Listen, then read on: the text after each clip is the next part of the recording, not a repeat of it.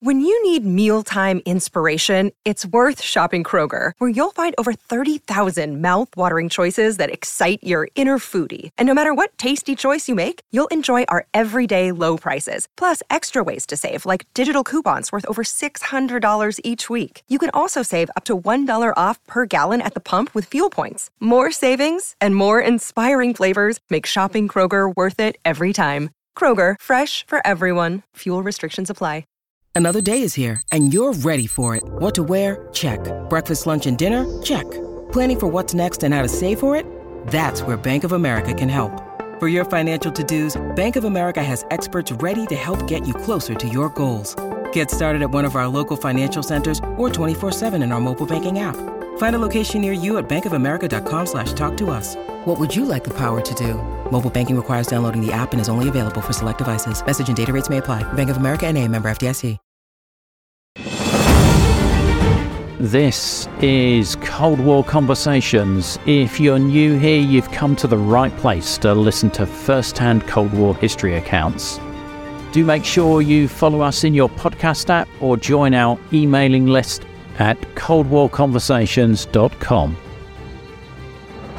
Tom lived in western Poland in an area that had been part of Germany until the end of World War II. He describes how his grandmother settled in this area and the strangeness of taking over formerly German houses and apartments. Tom's grandfather on his mother's side was a communist activist who worked for the Polish security services, which created some tension as Tom's father had dodged the draft into the Polish army. Tom describes his childhood in some detail, highlighting the contrasts of life in Cold War Poland versus some of the other Warsaw Pact countries, such as how the Boy Scouts and the Catholic Church managed to coexist with the communist government. He is 11 years old when the Free Trade Union Solidarity is made illegal and martial law is declared by the Polish communist authorities. We end with the poignant story of his grandmother's experiences as a forced labourer in Germany during World War II. I'm delighted to welcome Tom back to our Cold War conversation. I was born in Jawor, a little town in southwest Poland, actually in, in the city of Legnica, Wrocław, which is uh, Lower Silesia region in Poland, bordering with Czech, today's Czech Republic, and Germany. So I had like 100 miles to Germany or 50 miles to uh, Czech Republic, but area which were Polish from 1945. So you, it's still a bit, you know, different, and you felt a bit different than, you know, let's say Poland proper. So this area was part of Germany uh, before 1945, and then in 1945, the German population were evicted, forced out, and forced to leave these areas because the area was going to become part of Poland under the uh, Potsdam Agreement. Yes, correct. Uh, it's uh, absolutely right. And reason why it's worth to talk about this as well is till 70s uh, people who lived there who were born there you know after war i mean polish people they still were convinced or in mindset that this area this region will be back to germany so they only temporary there there was no mindset like, okay, we stay this forever, it's ours, or it's our homeland now. It was always kind of temporary, you know, feeling in this, you know, approach. So no one cared about building left or heritage left by Germans. It was just like, let's grab as much as you can because tomorrow or might be evicted again were people just given flats or houses to, to move into? Were they just allocated these buildings and inside these buildings had the previous occupants just left stuff behind in them? In many occasions, yeah, I think yes. You know, we're talking about uh, late 40s, early 50s, but I can only repeat stories from my grandparents. Uh, my grandma from my mother's uh, side, she was uh, forced labor in Germany. So on the way back to Poland, uh, she was walk, you know, walking literally on foot to Poland, several hundred miles, and in this when she approached this area you know still halfway to her home uh, she met some let's say polish communist commissar in it was june 45 or something and she was like young 18s or 90s years old and he convinced her oh don't go back to central Poland, you know, to home. It's still poor area. It's still, you know, poverty. It's look, there's really rich, you know, rich houses. Everything's there. Uh, mechanized uh, agriculture, convincing her to stay, you know, in this newly ac- acquired, you know, area. So Silesia. So she looked around. She knew Germany from her forced labor, and she spoke some, you know, German. And she decided, okay, I'm going to family. Just let them know I'm still alive, and I'm coming back to this area because there's opportunities there. And she met the, you know, her future, you know, my granddad, future husband in 45. But it was like loads of people were just following kind of propaganda. Let's, you know, settle these rich areas. It's just like, we know this from movies, from Hollywood movies, like going to the West in the US, you know, in America, you know, there's some opportunities, some rich lands there you can just colonize. And this was quite similar, you know, in terms of movement. Lots of people, especially those who were kind of poverty are still affected by war, they just like move. And many and people uh, try to escape from prosecutions, from Soviet prosecution, because you know when you live in close environment like village, uh, everyone knows you're a small town, so you, they know. Uh, so you try to escape, like pointing out, oh, he was in the you know patriotic movement or something anti-Soviet. So they try to change, like drop identity, go to the west part of newly acquired area, Poland, grab new identity and live, you know, their life like different way. So we've mentioned briefly there your grandmother. Who else was in your family? My grandmother, I said she met, you know, her future husband in this area. Uh, her future husband, my granddad, he, as a young chap, 17 years old, he joined this Polish communist uh, army, which was created by Soviets. And he was in fourth division of, you know, Polish People's Army at the end of the war on 45 and he find himself in the position when suddenly communist uh, government decide that one of these division has to be converted as a security forces. Like uh, russian has kgb gr gru those people suddenly became this interior minister of interior affairs. They they were not in military. They used to call it Urząd Bezpieczeństwa, UB, future SB, Służba Bezpieczeństwa. And first allocation was in these western areas. He was a secure industry staff. So he didn't join the security forces, but he became one, involuntary. And because he was good money, he came from very poor, poverty family background uh, near Warsaw. So he said, okay, I'm staying here, I'm doing career within this, he just got up to some point when he was even chief for some local region, like let's say, or, you know, of town or this security in 70s, as I remember. And he retired early. But yeah, he chose, he believed in communism because he was before Second World War communist activist. He worked for uh, very hard uh, in industrial area for nothing. So he was like activists, you know, let's say this time. And he believed, you know, I remember he really had massive breakdown, mental breakdown when in 1980, uh, solidarity movement started. he couldn't believe that it's it's it's finished, it's collapsed, its communist idea is totally uh, bankrupt and everything. And soon after he died, he couldn't bear this, you know. I can imagine uh, sort of your whole world is falling apart. Irony is he was really true true believer, you know. Uh, and very few people actually were true believers in Poland. You know, most of them who actually create this, you know, system, they were opportunity. They were were the for who has the power, who has the money, and they were like following this, you know, trail. so there was no really any ideology behind a part of you know power grab and money grab.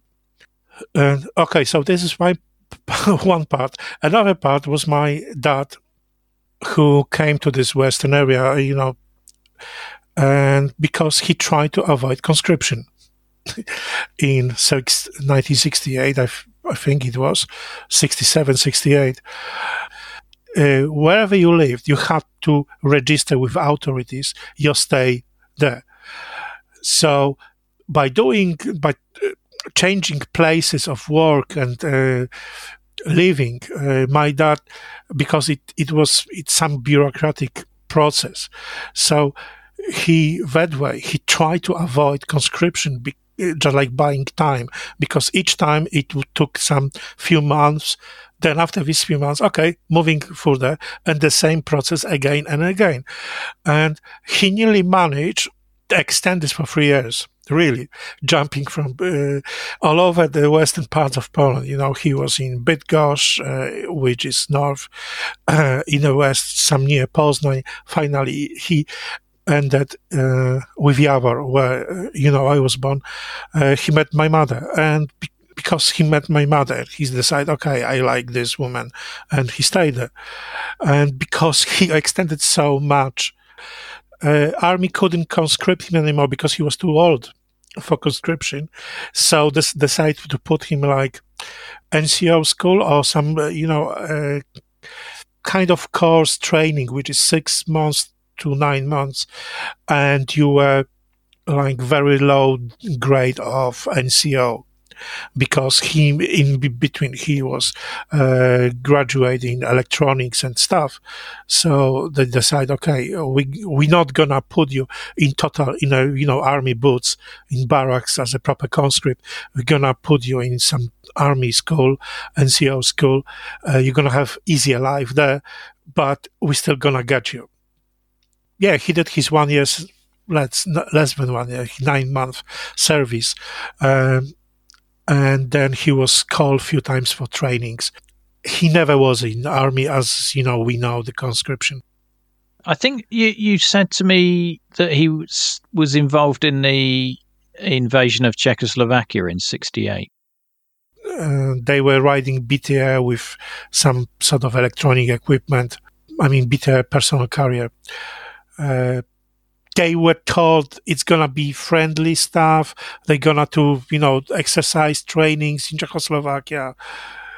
But when he found himself there in Czechoslovakia, in Olomouc region, he said people were really uh, hostile towards them, which they was surprised because they thought, okay, we are from Poland, we always anti-Russians. Why you don't like us? Uh, we we have bad Czechs didn't you know just people from Czechoslovakia were really uh, not talking with them, not selling them stuff in shops. Uh, he said it was very difficult, uh, even when they ask for direction, when they go, so they always give in wrong direction or totally misleading. Uh, locals used to in the evening even steal things of them. That they have to guard uh, their vehicle.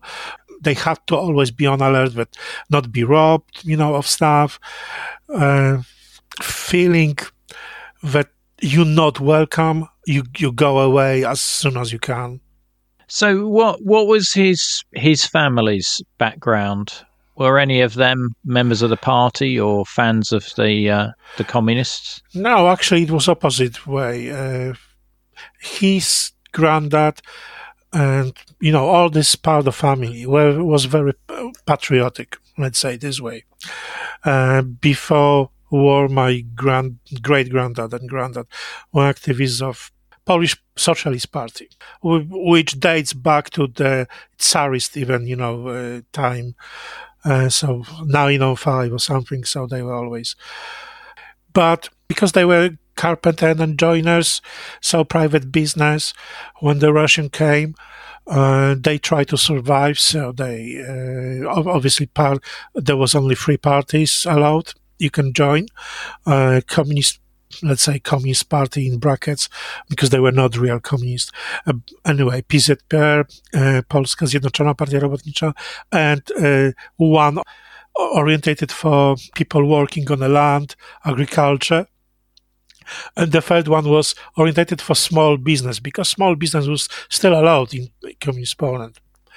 So they tried to grab and uh, intelligentsia, like Russians say. So people who working in school, teachers, uh, kind of uh, people who work in universities, giving lecture, all the people who write books. I mean, literally, uh, people who uh, do research, scientists, uh, that kind people of brain, I would say.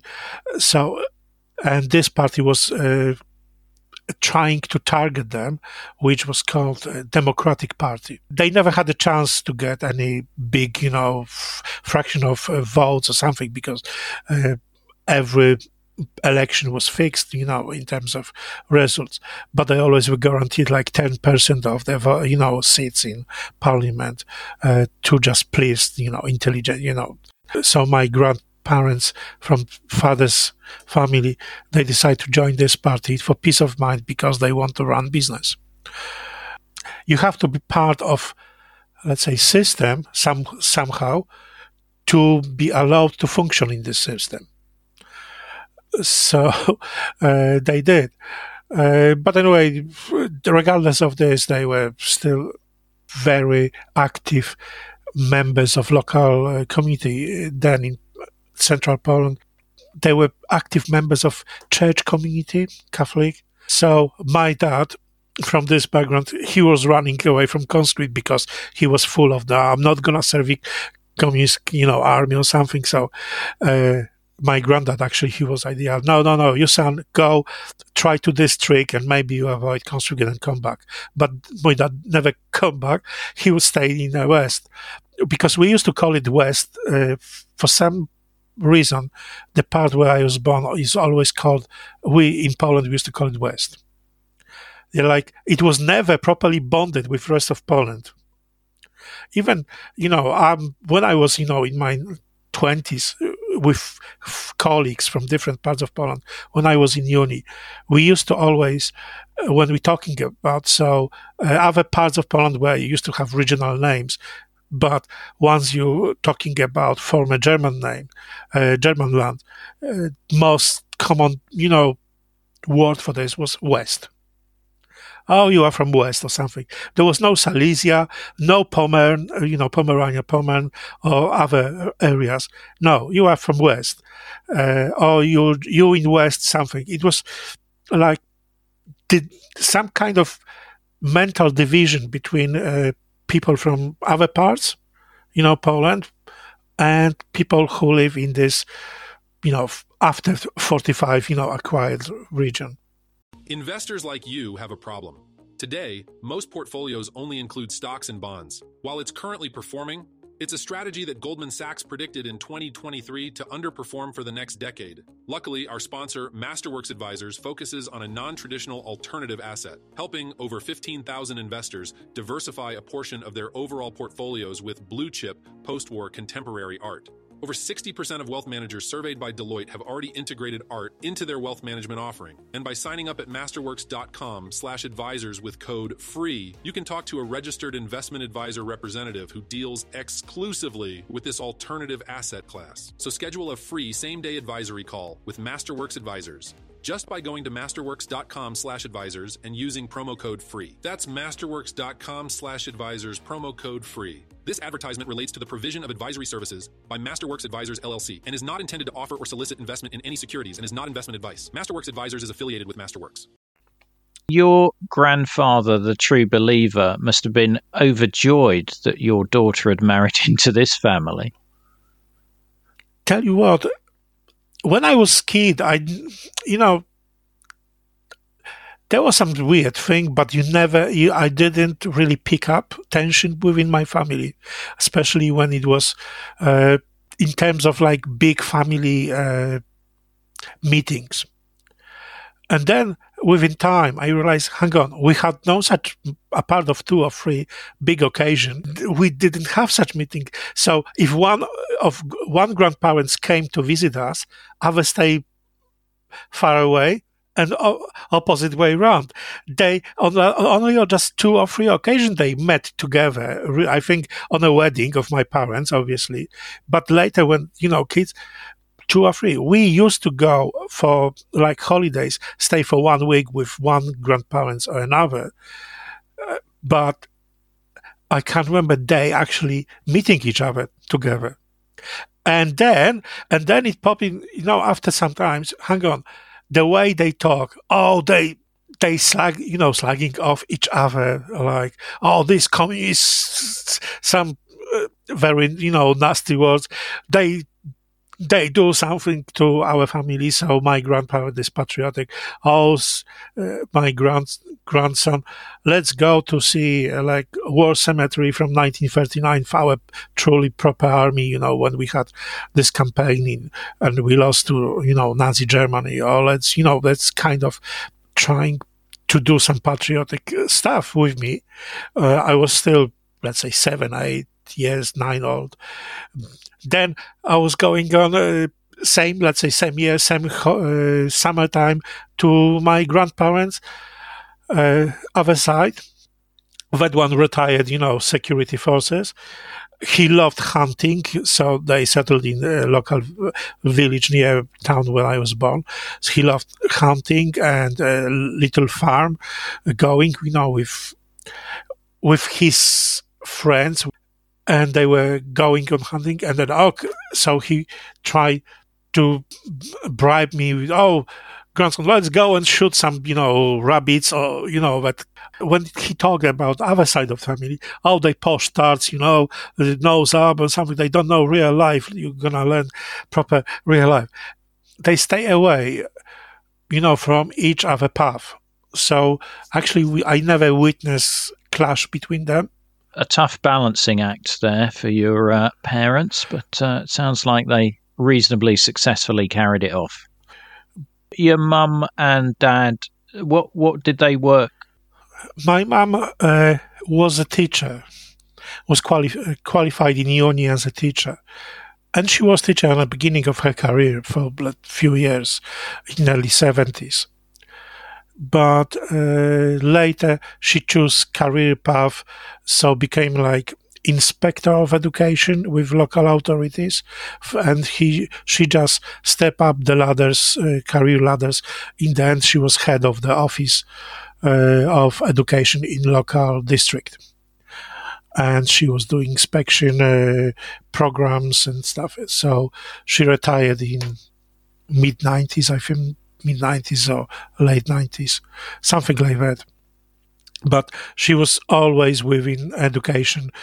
and my dad, well, f- because of his hobby or something, he was uh, at the beginning after high school or college uh, electrician but or electronic i can't remember uh, how to say radio electro building repairing radios stuff. Then uh, he did po- uh, graduate within uni to be you know, proper like but after he had like very career was very uh, not smooth or easy you know going because of this uh, First, he started this uh, Sky School or college with electronics. Then he tried to avoid conscription, so a few years. He uh, he had break within. He still was doing job as qualified, uh, let's say, technician, because he he didn't get full qualification because he had to, let's say, avoid the conscription. Once this uh, army business finished, he could uh, finish his educa- full education. So finally, he was graduated as an engineer with uh, doing like radios, televisions, and in the end he worked in a Polish factory who was building uh, stereo uh, stuff, I mean stereo sets, Diora uh, in Dzierżoniów and uh, Jawor. Yeah, we had another. It was a big factory, big business in uh, still communist Poland, but after uh, open markets, it collapsed because it was poorly managed. Uh, so in terms of uh, technical stuff, they were doing quite well. Well, good project, but they couldn't cope with, uh, let's say, modern management. You when markets that opened in early nineties, they couldn't sell their stuff because they were still learning how to manage. What is your earliest childhood memory of that time? few times being on holidays, seven years old, eight years old, uh, on the holidays with my parents. Uh, it was holidays when you were granted, let's say, authorities by profession. Like mom, it was from mom's side. Uh, there's Minister of Education used to grant you uh, some kind of vacation holidays, let's say holiday center uh, in a lake, Polish Lake District, Masuria, or uh, seaside town or something. And we used to go to the lakes, you know, in our small Fiat 126 whole family for well me my brother who was like two three years old so small small ba- little baby and two adults and luggage for two weeks and how we could squeeze this in one, you know, Fiat 126, and it was quite new. Uh, again, even vehicles you get only when you are when authority were, uh, were happy with you, because our uh, our first, you know, it was second car, uh, but that one first I remember properly uh, was like you got voucher from uh, authorities and you could buy uh, the vehicle from again authority control uh, vehicle factory Fiat in Warsaw, but you have to as well have your own money. So not only you had to you know get your money for purchase, but you couldn't purchase without this extra voucher even how you can purchase vehicle, you know, new vehicle from official, let's say, way, it was still controlled by the authorities in 70s, I remember. Uh, same happened with our allocation of our flat, because I remember when we lived still with my grandparents in three bedroom flat so you have two uh, adults, two grand grandparents, two another adults, my parents, me and uh, my little brother, and all in three bedroom flat because there was no other way. And my mom did a petition. You had to write petition or something asking like, if you're lucky enough, you you could be allocated fresh flat in big block of how you know uh, flats Usually there were 10 stories blocks of flats. Uh, very small, but it was, uh, so we live in big, you know, area when it's lots of people lived, uh, block of flat, several tower blocks of flats. And I remember it was my childhood and with other kids of the, you know, you just socialized yourself then no one actually could control you. I, I, mean, no one bothered to control. You just grown up on a, you know, uh, not on a street, but in this area between block of flats. But there were still buildings, so we were going in different wandering around, you know, with gang, let's say gangs of uh, five, six, ten kids the same age. I mean, eight to ten years old, trying to uh, occupy ourselves. There was no really much. There, where they're building this area, you know, the, they forgot always about a football pitch or any playground area. They were the last one to build. We just use everything we had as a playground, really. And that no one then been hurt it's unbelievable, but I can't remember any nasty story that anyone got hurt we literally we were played with fire, uh, literally bonfires starting in some weird places. We were told many times off by adults, you know, chasing us around or something, but no one got hurt. So you were, it's like living on a building site. Yes, uh, yes. On the beginning, it was early seventies, and early seventies Poland was very quickly trying to try to develop. It was uh, time when Gierek, uh, first secretary of uh, Communist Party, tried to catch up with Western Europe. So, on the loads of loan money, borrowed money, he tried to to jump in terms of quality of living, and in every loads of town cities, they got this new estate areas with block of flats because they were quickest and easiest to build uh, accommodation for people. Uh, they bought, I think, technology of block of flats from France or something, but obviously quality was d- different. So uh, soon after, I think in the 80s, people realized uh, the living in this block of flats is hell. A quality of finish was not there. Uh, we uh, whoever wants to live in comfy uh, situation like nice uh, flat had to finish it uh, himself, which cost lots of money. When they finished building, there was no cleanup, so you still had like left left over from building site. Even some machinery when they broke down broke down and gone rusty there. I was interested you you talking about the the Fiat because this was the Fiat car because this was the Polski Fiat that was built under license in Poland, wasn't yes. it? Yes, Yes, Fiat one two six. Uh, let's say in theory everyone could afford because uh, official price was not uh, set up high, so it was affordable. But as I said, a part of money you had to hand this like voucher from authorities to purchase one and uh, there was always black market on this.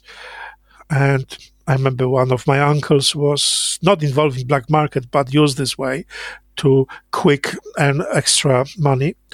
Uh, because he got voucher he got money but he didn't need car.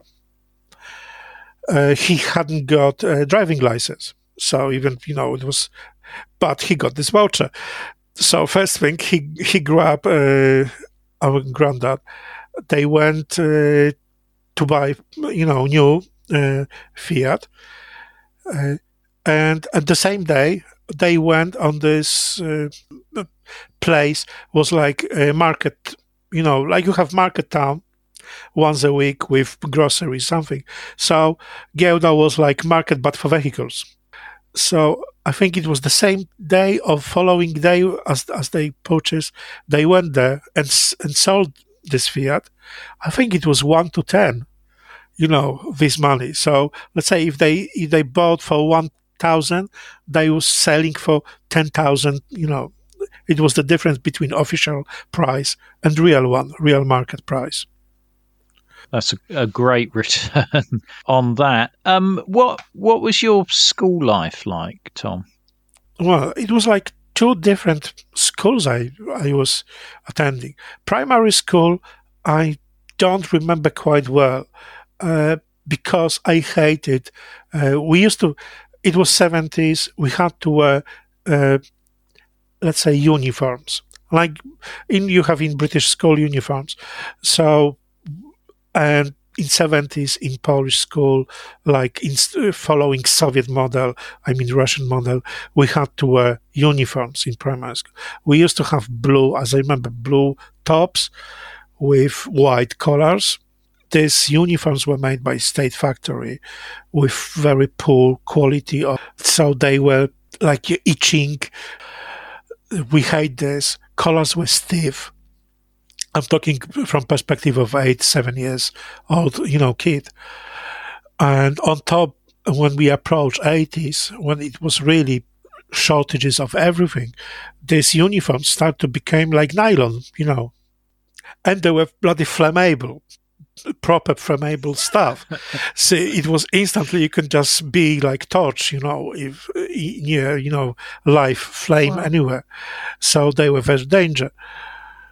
And after a few accidents, I think even in our school, not that anyone was badly hurt, but it was quite spontaneous combustion with big flames, and then suddenly, because it was like quick flame, and then uh, totally extinguished because there was nothing left actually to to burn. But after this, uh, they stopped making this. Uh, uniforms and we allowed having our own tops, you know, I mean, jumpers, whatever, whoever wants to wear, on the condition that it must be navy blue. But there was no regulation anymore about how it looks in terms of fashion, you know, pockets and stuff. Uh, we still had to, in this primary school, wear something uh, navy blue on the top and that was kind of agreement because even state couldn't provide you with proper garments you know to wear. But it was first time when i felt proper state uh, oppression. So it's the first time as a kid you you felt the weight of the state? Uh, well you know i'm in quite a funny way you know but really i didn't like these uniforms and uh, we love with few other, you know, my colleagues because we used to, you know, stay to play football after something. We really hate them. They were really not properly fit, so you, they were just restrict your movements. Uh, when you just, you know, let's say such young, you just even jumping over the fence to neighbors, you know, fruit uh, tree to grab some apples, you know, steal apples from the neighbor and back.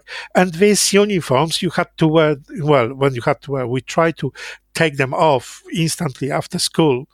But sometimes uh, when it was very hot weather, uh, you had nothing else, so you have to keep them, and they were restricting your movement. Even playing on a, you know, football pitch after school, it, it was sweaty actually. You sweat like hell in them. And I'm talking about playing after school because, again, people need to understand that in Poland, most of the parents were working. Uh, uh, working class, no one could afford actually uh, childcare, and there were very few places in uh, state organized uh, nurseries or pre- preschool uh, centers. Uh, they were state organized, they were cheap, they are affordable, but not many of them. And they were working only till, again, till three o'clock afternoon.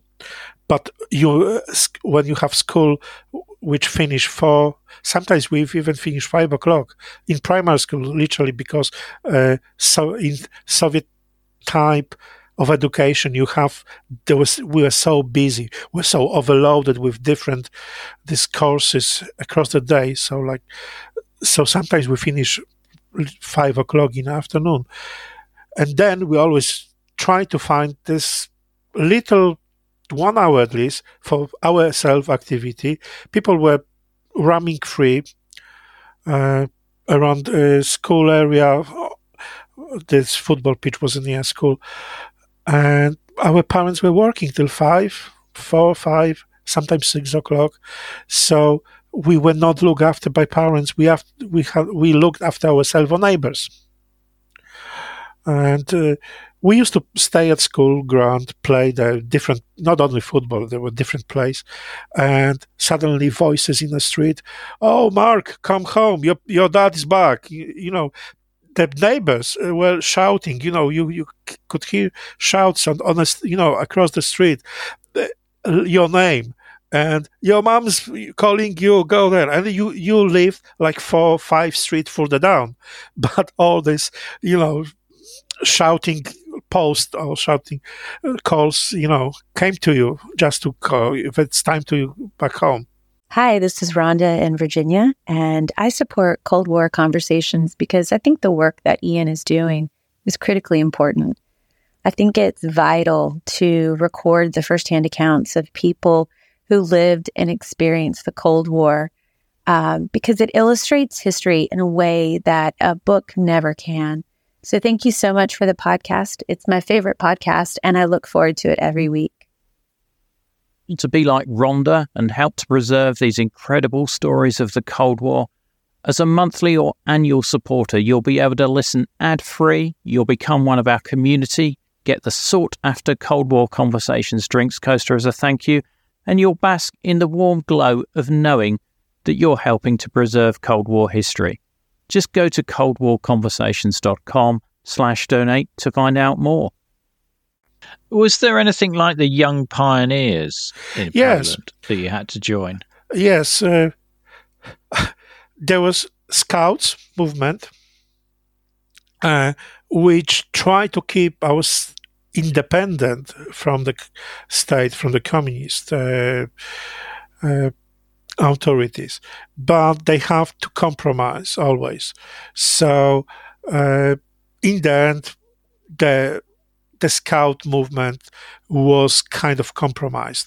Uh, they pre- pretended to be not really uh, pro state, pro authorities, but uh, they were, when they were needed or some uh, like official celebration, something, they were there. Uh, pioneers like Soviet style pioneers that you have. No, it they did. I think it was there were attempts in fifties, uh, but it didn't go on. It wasn't really successful, so they stopped. There was another. Uh, I, when I was in college in eighties, late no, second late eighties, uh, there was movement. What I say? Friends of Towarzystwo Przyjaźni Polsko-Radzieckiej, which is a society of friendship, of Polish-Russian friendship. They try to make it, you know, let's say, movement from uh, more able, capable, older, you know, uh, kids, uh, teenagers, uh, under impression that it's uh, keep the friendship between our two nations, Polish and Russian. Uh, usually, you were they would try to not conscript, but uh, uh, persuade you to join uh, when we had foreign language lessons, which Russian was mandatory as a one foreign language in Polish school.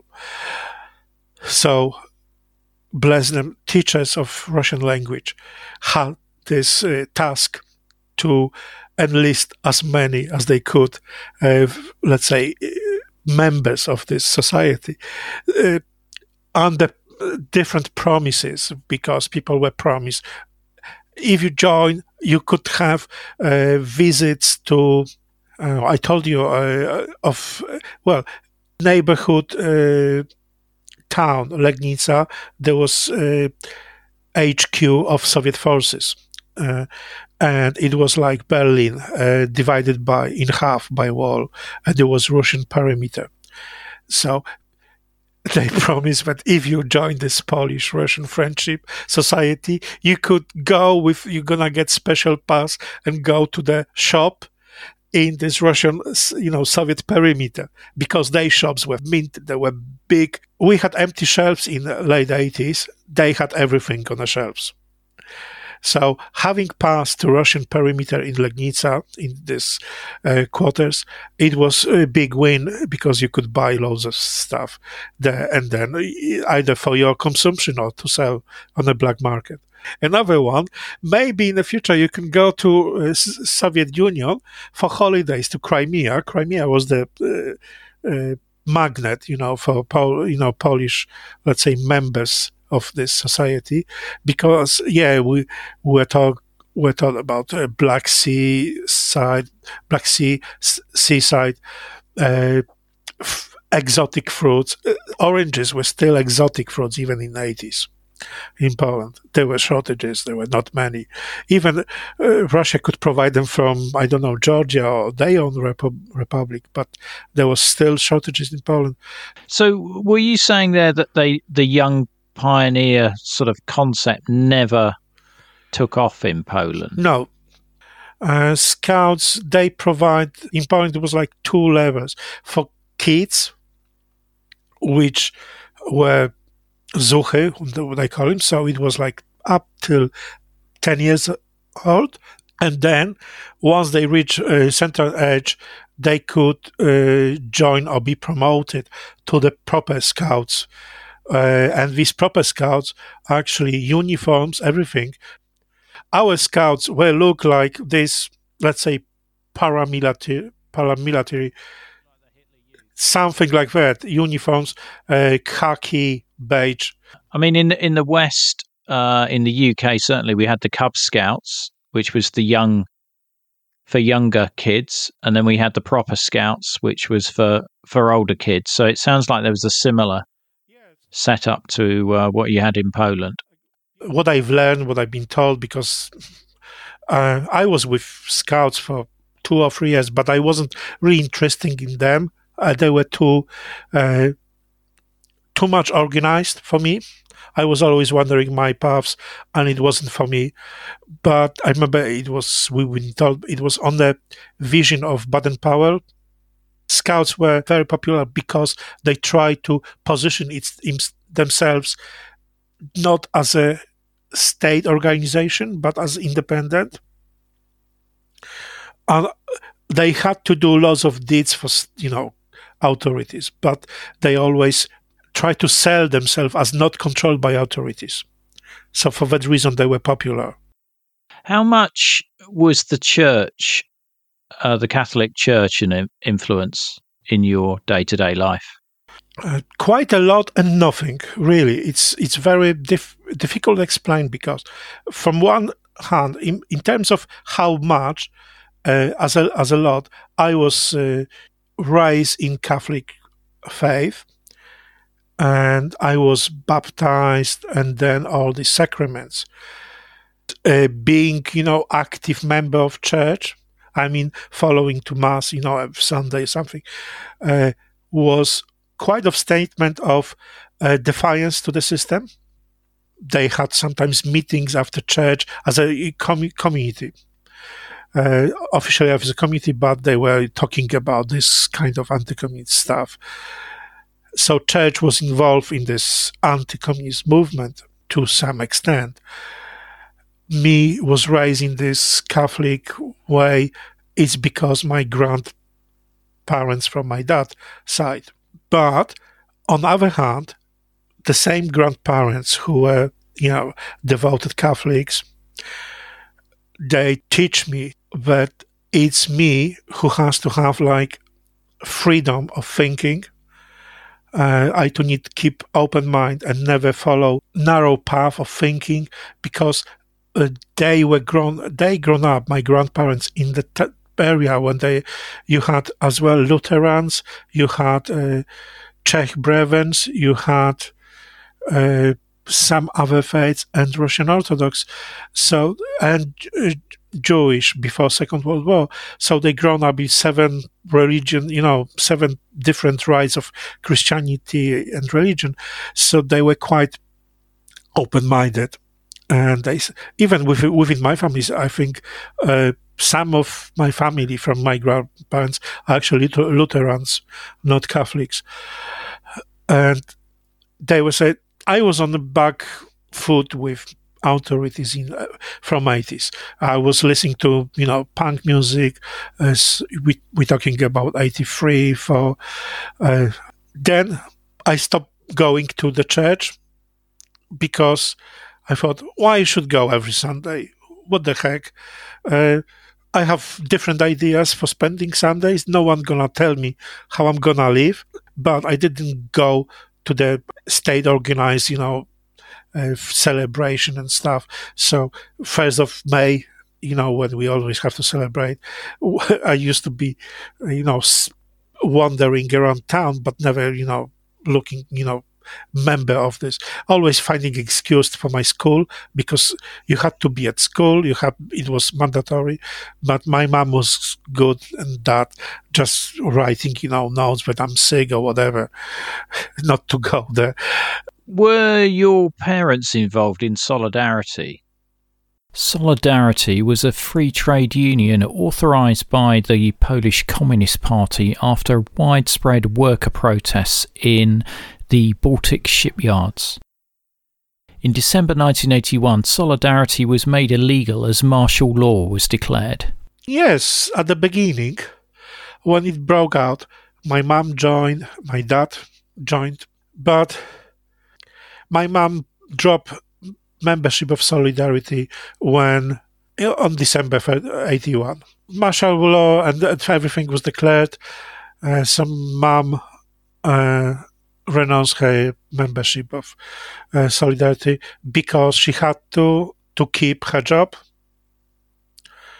Anyway, uh, because that was pure, pure through the teachers' ranks.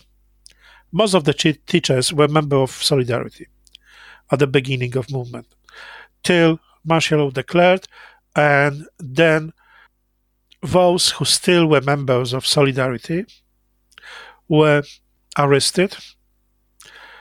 I'm using arrested word. Officially, it was called interned, but it was uh, it was proper arrest under pretension that it's not. I can imagine they were saying, "Well, you're under protective custody" or something like yes, that. Yes, but you know, but it it wasn't different to proper arrest, really. So there was no trial. You're you're just held. Yes, and many of teachers were those who didn't renounce their uh, solidarity membership. They were kept there.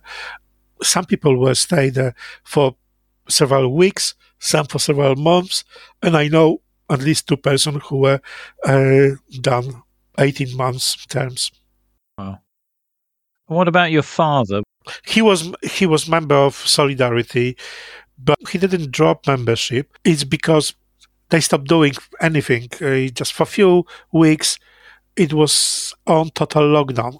Country was on total lockdown, and my dad was working with this uh, state control uh, service of radio stuff, TV stuff, and that kind of thing, because it, they become under army, let's say, security forces control so they were like reorganized, split, and some parts, uh, some people from his team were shift moved in other area, and he couldn't, you know, uh, meet with other colleagues and stuff.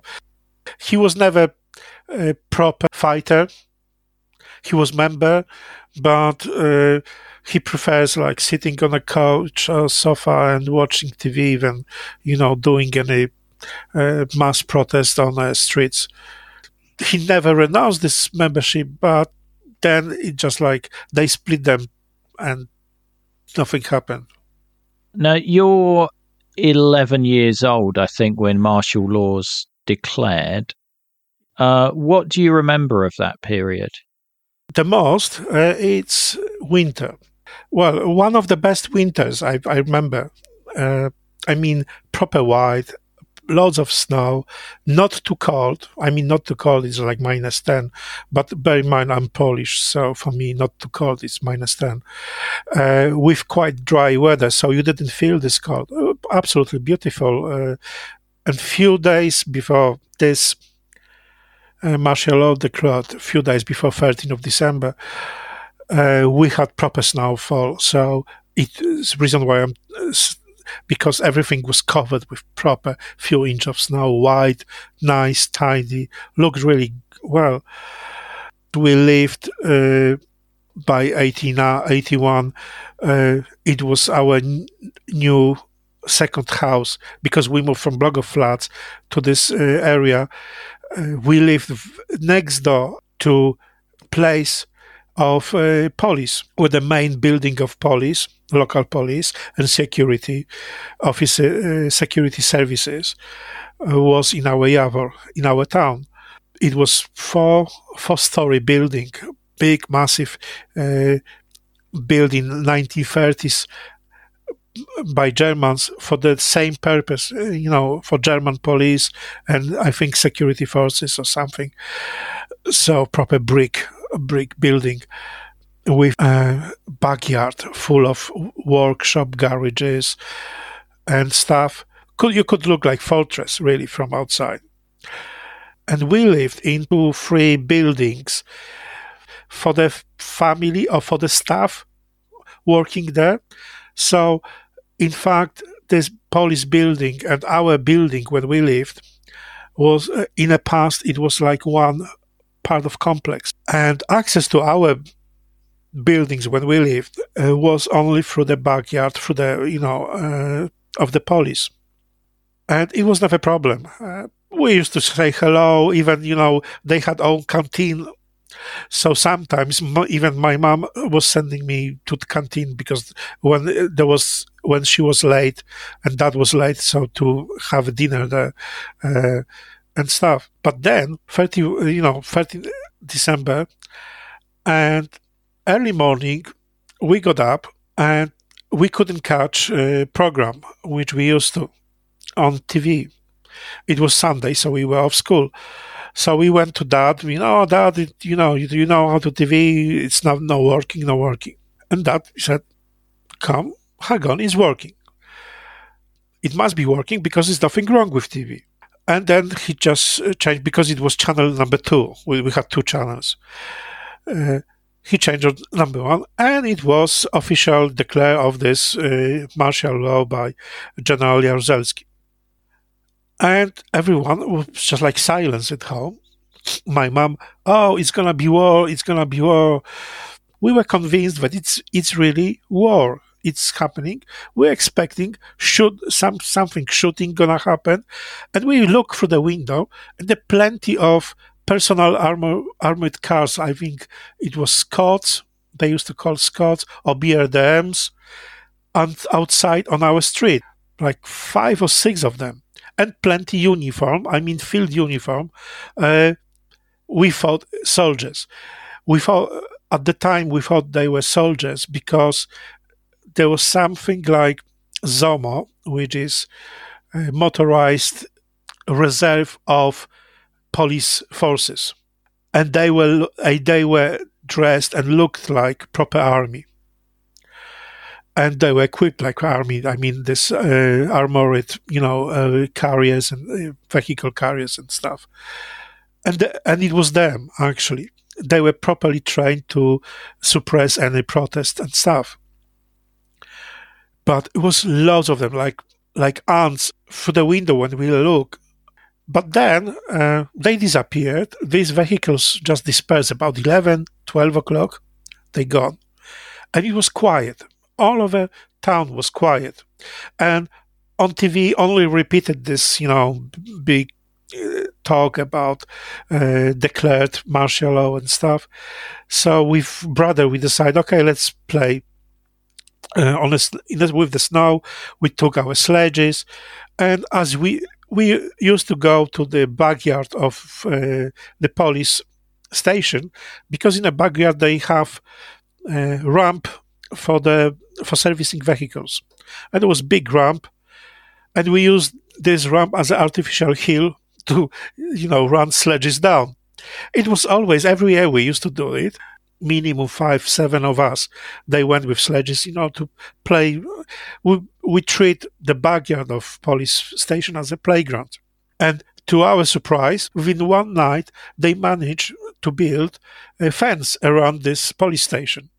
And there were uh, soldiers who were fend- fending this fence and telling us to back off, uh, not to mess with them. They were strange strangers, not local, because every local police and um, knew that kids from this neighborhood. So we come back home and we said that we couldn't get there. We couldn't play because the fence my dad looked through the window. Yes it is. My mom oh what we gonna do? and something. So they went and talk so uh, they called neighbors and there were a few of them. They called again someone in charge and because there were few people so they suddenly you know started listening. And they explained that that okay kids we understand that kids can't play but we you just blocked uh, only access we have to our buildings. Can you do something with to access? Because we cannot uh, go to the street because our buildings are at behind behind uh, police station and we have only access through the police station gateway I tried to ask Dad how war what is gonna be. Uh, he said uh, that it's it's not gonna be long. It's gonna be like him being in, in Czechoslovakia. It's gonna be just few months and back. I remember him saying to Mom that it's gonna be like maybe six weeks or something, and it's done. He hoped, but it was different story. So that day, I remember us, you know, having opportunity to you know being great day for snow play you know play with snow and it's been spoiled by the uh, police or let's say suppression forces its perspective of the you know 10 11 years old yeah mom uh, because we were talking later uh, I mean, years later, mom was really scared that something gonna happen. Uh, why she was scared? Because my granddad, her dad, worked and was retired with the security forces. And she knew that lots of people were disappeared without a trace in the past, in the 50s, 60s. And she knew from her dad, who was maybe involved, maybe not, because I never, I never get to this bottom. But she knew that this is quite grave danger if it goes this way. Then, following day, following days, I think there was gossip that Russians gonna get into the Poland, invade? Um, I was going to say you you had a great story from this time about your dad and some coke. Yes, yes. It's just what we mean by coke is um, the stuff that you use for a fire, not the drink or the drug. yes. Uh, it was chaotic time when they introduced martial law, uh, and it was harsh winter, so you have to heat your home in our home we had central heating, which uh, was fueled by coke. We were running low even before uh, December. And finally, my dad, as I said, loads of stuff, com- commodities were regulated by state. So you had, it doesn't, you could have money, but doesn't mean you can get it because you had to have extra voucher for this.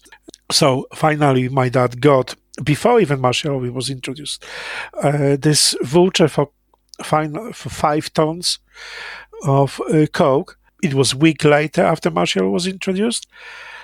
Uh, he went to town to organize and to buy uh, five tons of coke. And he agreed with the local uh, people that uh, they gonna deliver uh, coke to our home. So he organized a truck, lorry, uh, to deliver. Gave them address, but they couldn't figure out where is it. Our, as I said earlier, our buildings were not directly within on a street. They were in a background backyard of the police station, so they're not visible, and no one knew the name, uh, numbers of this building. My dad said, "Okay, I'm gonna go with you in a uh, truck, uh, in a lorry, and show you how to get there." So they're driving with this five tons of uh, coke, and they approaching street, and as I I said gateway, uh, which we used to go to our house, uh, was shared, was the gateway to police station, big one. And in front of gateway, you have two armed, you know, uh, figures. Uh, look, yeah, soldiers like. Oh. And my dad said, you know, they approaching the police station, and my dad said, okay, please turn this way, and pointing at the gateway. And the driver just look at my dad with eyes like bloody, I don't know, one dollar coin, big eyes, you know, scared and said, very heavy swearing. You fucking, what do you think you're gonna uh, arrest me? Because he was convinced that my dad was provocateur or secret police who try to nick him for selling like extra, I don't know, one ton of coke or something. He said to my dad, "You idiot! You know, you you could do whatever you you want with your car, but I'm not driving there." And he just put foot on a speed, you know, pedal, and drive quick in the next to the police station, just quick through the street to disappear from the, you know, with my dad. He was so convinced when my dad worked for police that my dad had to came back following day with big two bottles of vodka to apologize and to explain that the only way to get to our houses is to the police backyard. Hello, I'm Craig Donald from Aberdeen, and I support Cold War Conversations with a monthly donation because it marries interesting historical content with fantastic storytelling. Ian is a great gift as an interviewer. He knows his subject so that the conversations are meaningful, but he also allows guests to tell their own story. Cold War Conversations is part of my weekly routine, and I would urge you to make it part of yours. Want to be like Craig and help to preserve these incredible stories of the Cold War? As a monthly or annual supporter, you'll be able to listen ad free. You'll become one of our community, get the sought after Cold War Conversations drinks coaster as a thank you, and you'll bask in the warm glow of knowing that you're helping to preserve Cold War history. Just go to coldwarconversations.com slash donate to find out more or follow the link in the episode information. Did you see any solidarity demonstrations or anything like that during that period, or was it quite quiet in your town as far as any dissent? Oh no! On the beginning, there were a few. Yes, in a market square, uh, our town Jawor, is typical like German town. You have market square. Uh, surrounded by big, you know, buildings uh, from each side, and market town square quite big. I can, uh, and there's monu- there's monument regarding uh, this area coming back to Polish lands. Twice I remember I was witness because people. Uh, yeah, active members were gathering in the front of this uh, monument, but loads of bystanders, uh, because our this market town allowed loads of bystanders uh, let's say, semi-hiding, those who were scared of uh, being exposed as a anti-communist in terms of business. You know, some people didn't want to fall out with authorities, so they were like bystanders. They pretend to are being bystanders, but at, at the same time, being there, they were demonstrating support. Once I remember, they were not lasting long, these demonstration, Police, they were arrived quick and nicked them very quickly. It happens once I was going somewhere and then I've noticed, oh, there's lots of people on the market square, so let's see what's going on. So I was witness, and it was like week after martial law happened. So it's still December before Christmas time, I think. Now, and another one in January. I was in a shop somewhere and someone I've overheard that it's gonna be something, you know, in Q something. So I delib- I was there for purpose. There was lots of people bystanders, as I said, gathering earlier. Then these few brave uh, appeared, and I didn't see how it ended. Obviously, they were nicked because someone grabbed me from behind, and it was my mom which I got massive blocking. I didn't know what for because I said I did nothing wrong, something. I was dragged home by mom.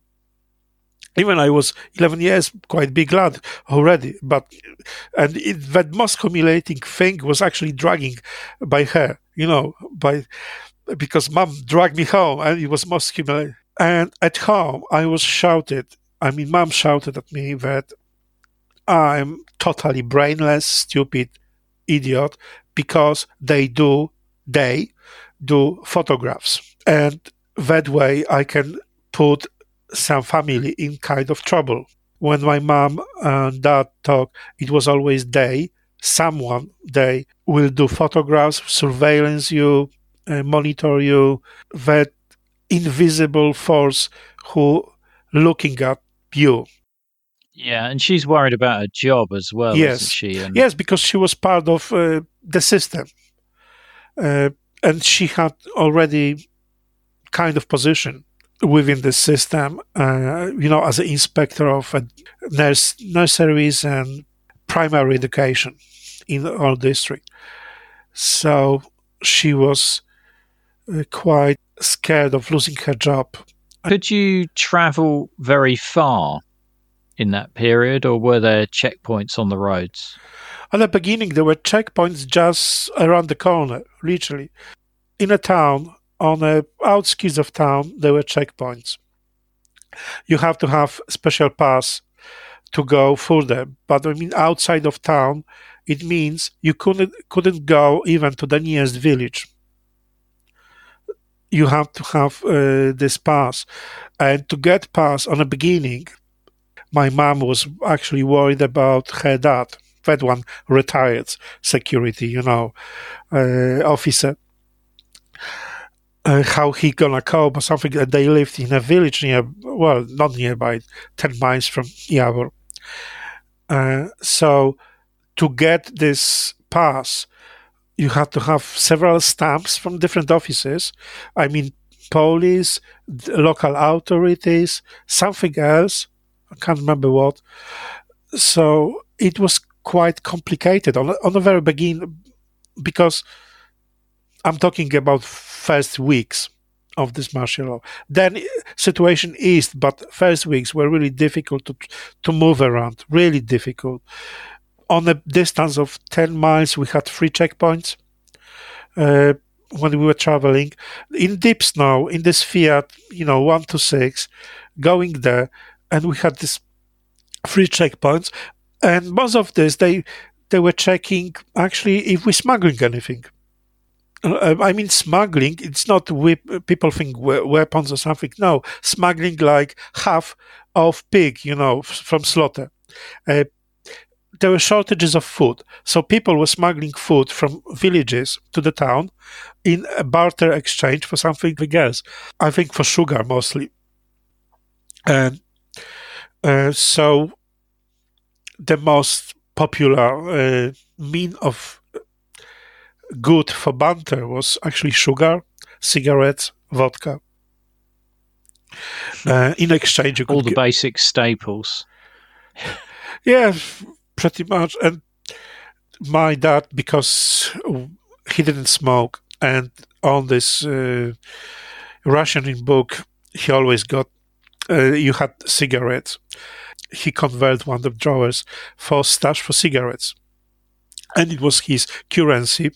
If he wants to get something, and I'm talking about first months after this martial law, money became quite useless.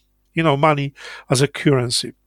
They were worthless because no one really wanted, unless it was Western currency like dollars, pounds.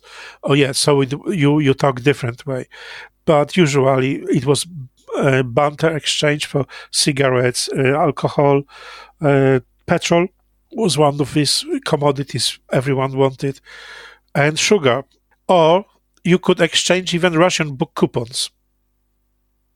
Uh, Russian book coupons became quite of currency.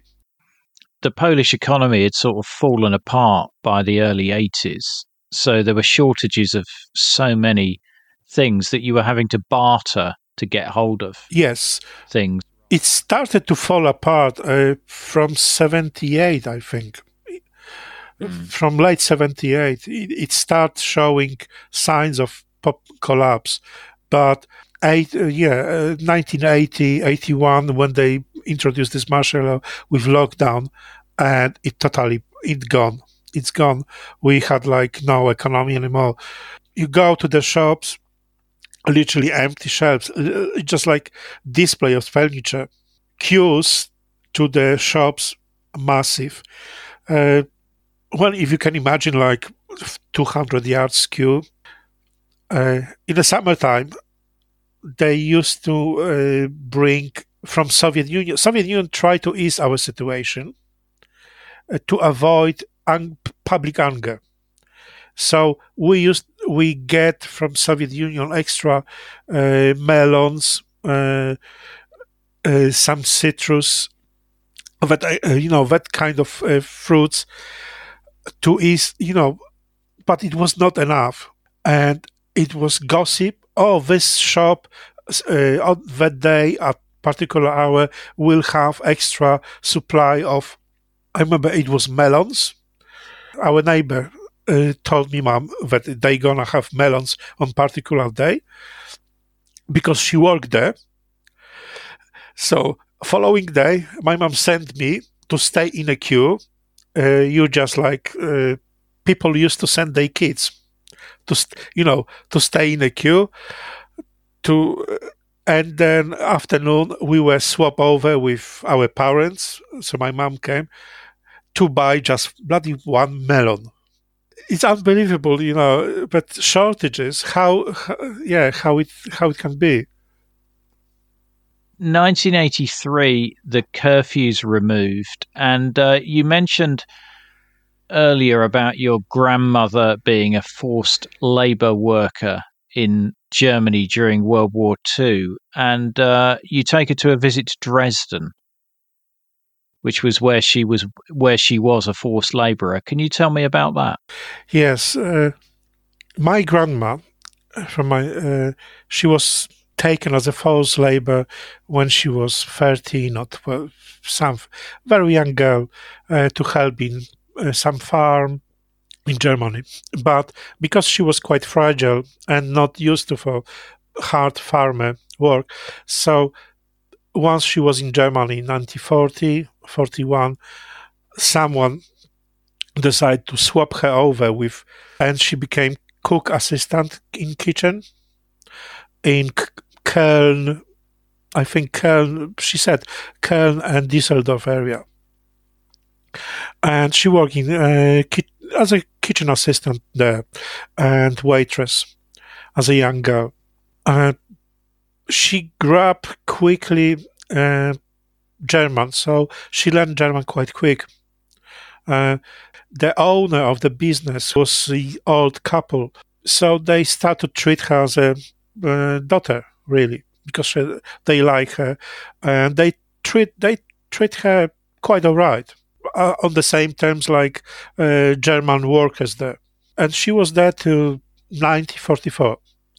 In 1944, uh, there was big bombardment of uh, allies in this area, and she she thought, okay, I'm gonna escape. I'm going back to Poland to family. And sh- she said, she always were repeating that, uh, listen, I was young. I was 15 years old. Not realize danger. I decide, okay, I'm going to back to Poland. I'm I'm fed up with this. Uh, I'm going and she was confident, you know, in her German.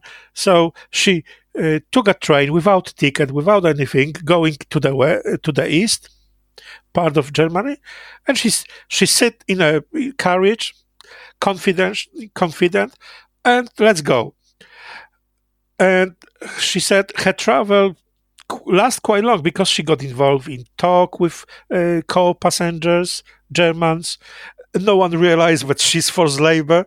Uh, just her confidence uh, pace, you know, and she managed to get to the Dresden area, and she get off the carriage uh, on a station, and there was patrol of po- uh, police, German Reich police, and asking for papers, and she said, and she was again confident. She said uh, I have no papers.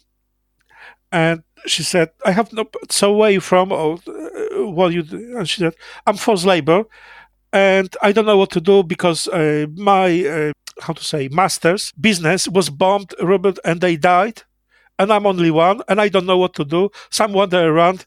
And if you can't find me another place, that's fine. So she was taken to police station. On police, the head of police or whoever was, how to say, running this case, you don't do anything yourself. We are the one who find uh, to work for you, not yourself, because they believed she really looked for for job. So she was so she stayed in Dresden. She was allocated again as a cook uh, assist, uh, assistant to uh, some cafe restaurant in uh, Dresden Square, town square. She worked there with. She said there was another one forced labor from from the Netherlands with her and two Russian girls because uh, she said this restaurant, a cafe, was quite big, and they used to uh, come uh, like lots of local elderly residents there for dinners and tea uh, and serving. It was a restaurant and ke- uh, cellar, keller, f- like two levels. It was really busy, but she again she had room uh, with, uh, I mean, uh, girl from Netherlands, and they were getting on very well. Unfortunate the bombing from February in 1945. Uh, they, uh, how to say, owners of the business and uh, German staff, they had allocated like shelters. So they also told them, you know, the forced labor staff, that they have to go with them. But my my grand Ma decide, no, I know better, you know, and she just like run away, escape. It was uh, just before bombing started. People were running, you know, all over place from one area to another, just like bumping on each other. And she said that as soon as she get to the other side of the town square, bombs started drop and exploding. And she got hit by some brick or something from falling building and she lost conscious when she wake up uh, it was already bright day uh, light and s- she said smell was but not smell like we think about bodies it's just like she said like burning plastic and she got got up and couldn't move arm because and she said it was like open wound from burning stuff and it still still had like wooden or something stuck in her arm. But she could walk everything else was okay. She was she said she looked from dust like white person like ghost full dust. And then uh, some uh, firefighters or she said or some others people in uniform like firefighters came and asking her, said that she was from that place and so and he just pointed out and it was nothing there. It was like empty place leveled down completely this part of uh, town. And so she went there and it was just pile of rubble and she said even this uh, shelter was supposed to go, everyone was uh, collapsed, and she said everyone died. I, I, bet she everyone died from you know this place. And she said she was marching to the river quite slow. It, it, she said it was painful, slow walk to the river, half day, and it was from town center to the river. It's not far; it's short distance, but for her it was like half day painful walk because she couldn't barely move, and it was field hospital uh, set up quickly by Germans. And she said, one thing I still remember, they didn't ask who I am from. They treat everyone as it goes. No, they didn't make any difference. There's lots, and she said, she said like, it was people to the horizon, loads of people to the horizon, and they moved people across the river, across the bank. Uh, soon, the same day, she was moved to the another field hospital where there was no tents, just like people were laying on a bare ground with just. She was told to stay there. She stayed there for two days because uh, dressing uh, for her wound, you know, had to change, and then uh, some doctor or whoever is German said, "Okay, you, you, go where you want. I'm not gonna tell anything." Just it was time when no one cared about if she was forced labor or not. Uh, Germans were busy with their own. I said, "Okay, go." And she walked literally from Dresden to Poland. She she was given even bicycle by this doctor on bicycle tried to go, but bicycle was stolen. Still in Germ, well, it's still Germany, but by Polish uh, army. She was Pole, you know, Polish, coming back home to Poland, and the Polish Communist Army was, you know, approaching. Uh, and, and uh, what they did, she said, "Oh, lucky I wasn't raped, but they stole my bike." So she walked further down and was given lift by some uh, people from uh, another Pol- Polish, you know, people from this Polish army, and finally she get to Poland. It's now 1983 and martial law has ended in Poland. The Polish authorities are now allowing their citizens to travel abroad to selected countries. We could go only to Bulgaria, you know, other communists. But it was something. East Germany was just around the corner, really, 100 miles and we thought, okay, we not let's say we we have opportunity, we have passports. Let's get grandma. She talked a few times about Dresden. Let's go to Dresden. It was short day trip. I I never been to Dresden before, so I didn't know how it is. First thing we went to Zwinger, to uh, this Baroque palace, you know, to see some some and then with grandma, we went to the town center, and she was quite quiet all the time. And suddenly she said, "No, it's not Dresden." And we said, "Hang on, we are in Dresden. We are right now in town center." And she, she still looked, "No, it's not Dresden. You took me somewhere else. It's not Dresden." Few times we tried, but she was adamant, "It's not Dresden." End of. And she said, "Is it, it's Germany? Yeah, she spoke with people in the German, uh, you know, German people, uh, quite friendly, and and she was really live. You know, I I didn't understand German by then. I didn't because I didn't learn, but I tell you, fluent German. She spoke with these people, and it was she was came to life. I've never seen her, as I remember, it was only time when she was really sparkly, you know, bright eyes, uh, talking with gestures, and she was really happy there, really. But then we came back, and after we came back, it was our next visit to grandma when she actually the first time and the only time when she told us in very bright picture, very bright colors picture, how it was, you know, how she survived, how she was lucky, because it was pure luck. Uh, and she showed us this scar, you know, scar. Since then, I think only once more she said about Dresden. It was when uh, my cousin took her in 90s to Dresden. And Dresden was rebuilt by then. And she she suddenly said, Oh, I remember this was there. And our restaurant was there. But building is different. Because apparently Dresden was partially rebuilt.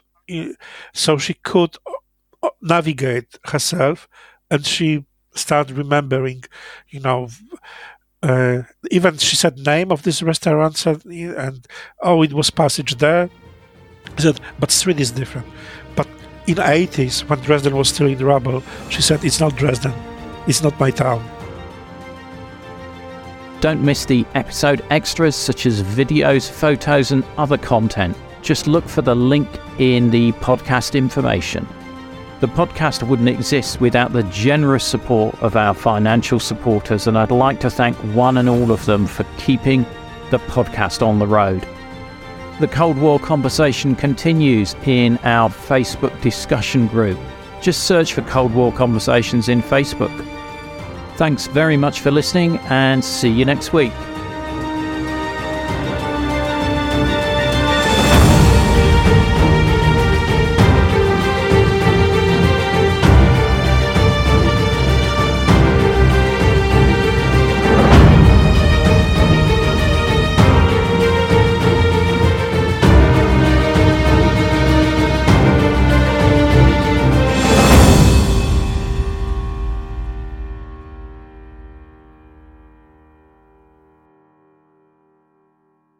Not enjoying the ads? Well, you can avoid them by going to coldwarconversations.com slash donate. By becoming a monthly or annual supporter, you'll enjoy ad-free listening, become a part of our community, receive the sought after Cold War Conversations drinks coaster, and bask in the warm glow of knowing that you're helping to preserve Cold War history. Just go to coldwarconversations.com slash donate for more information.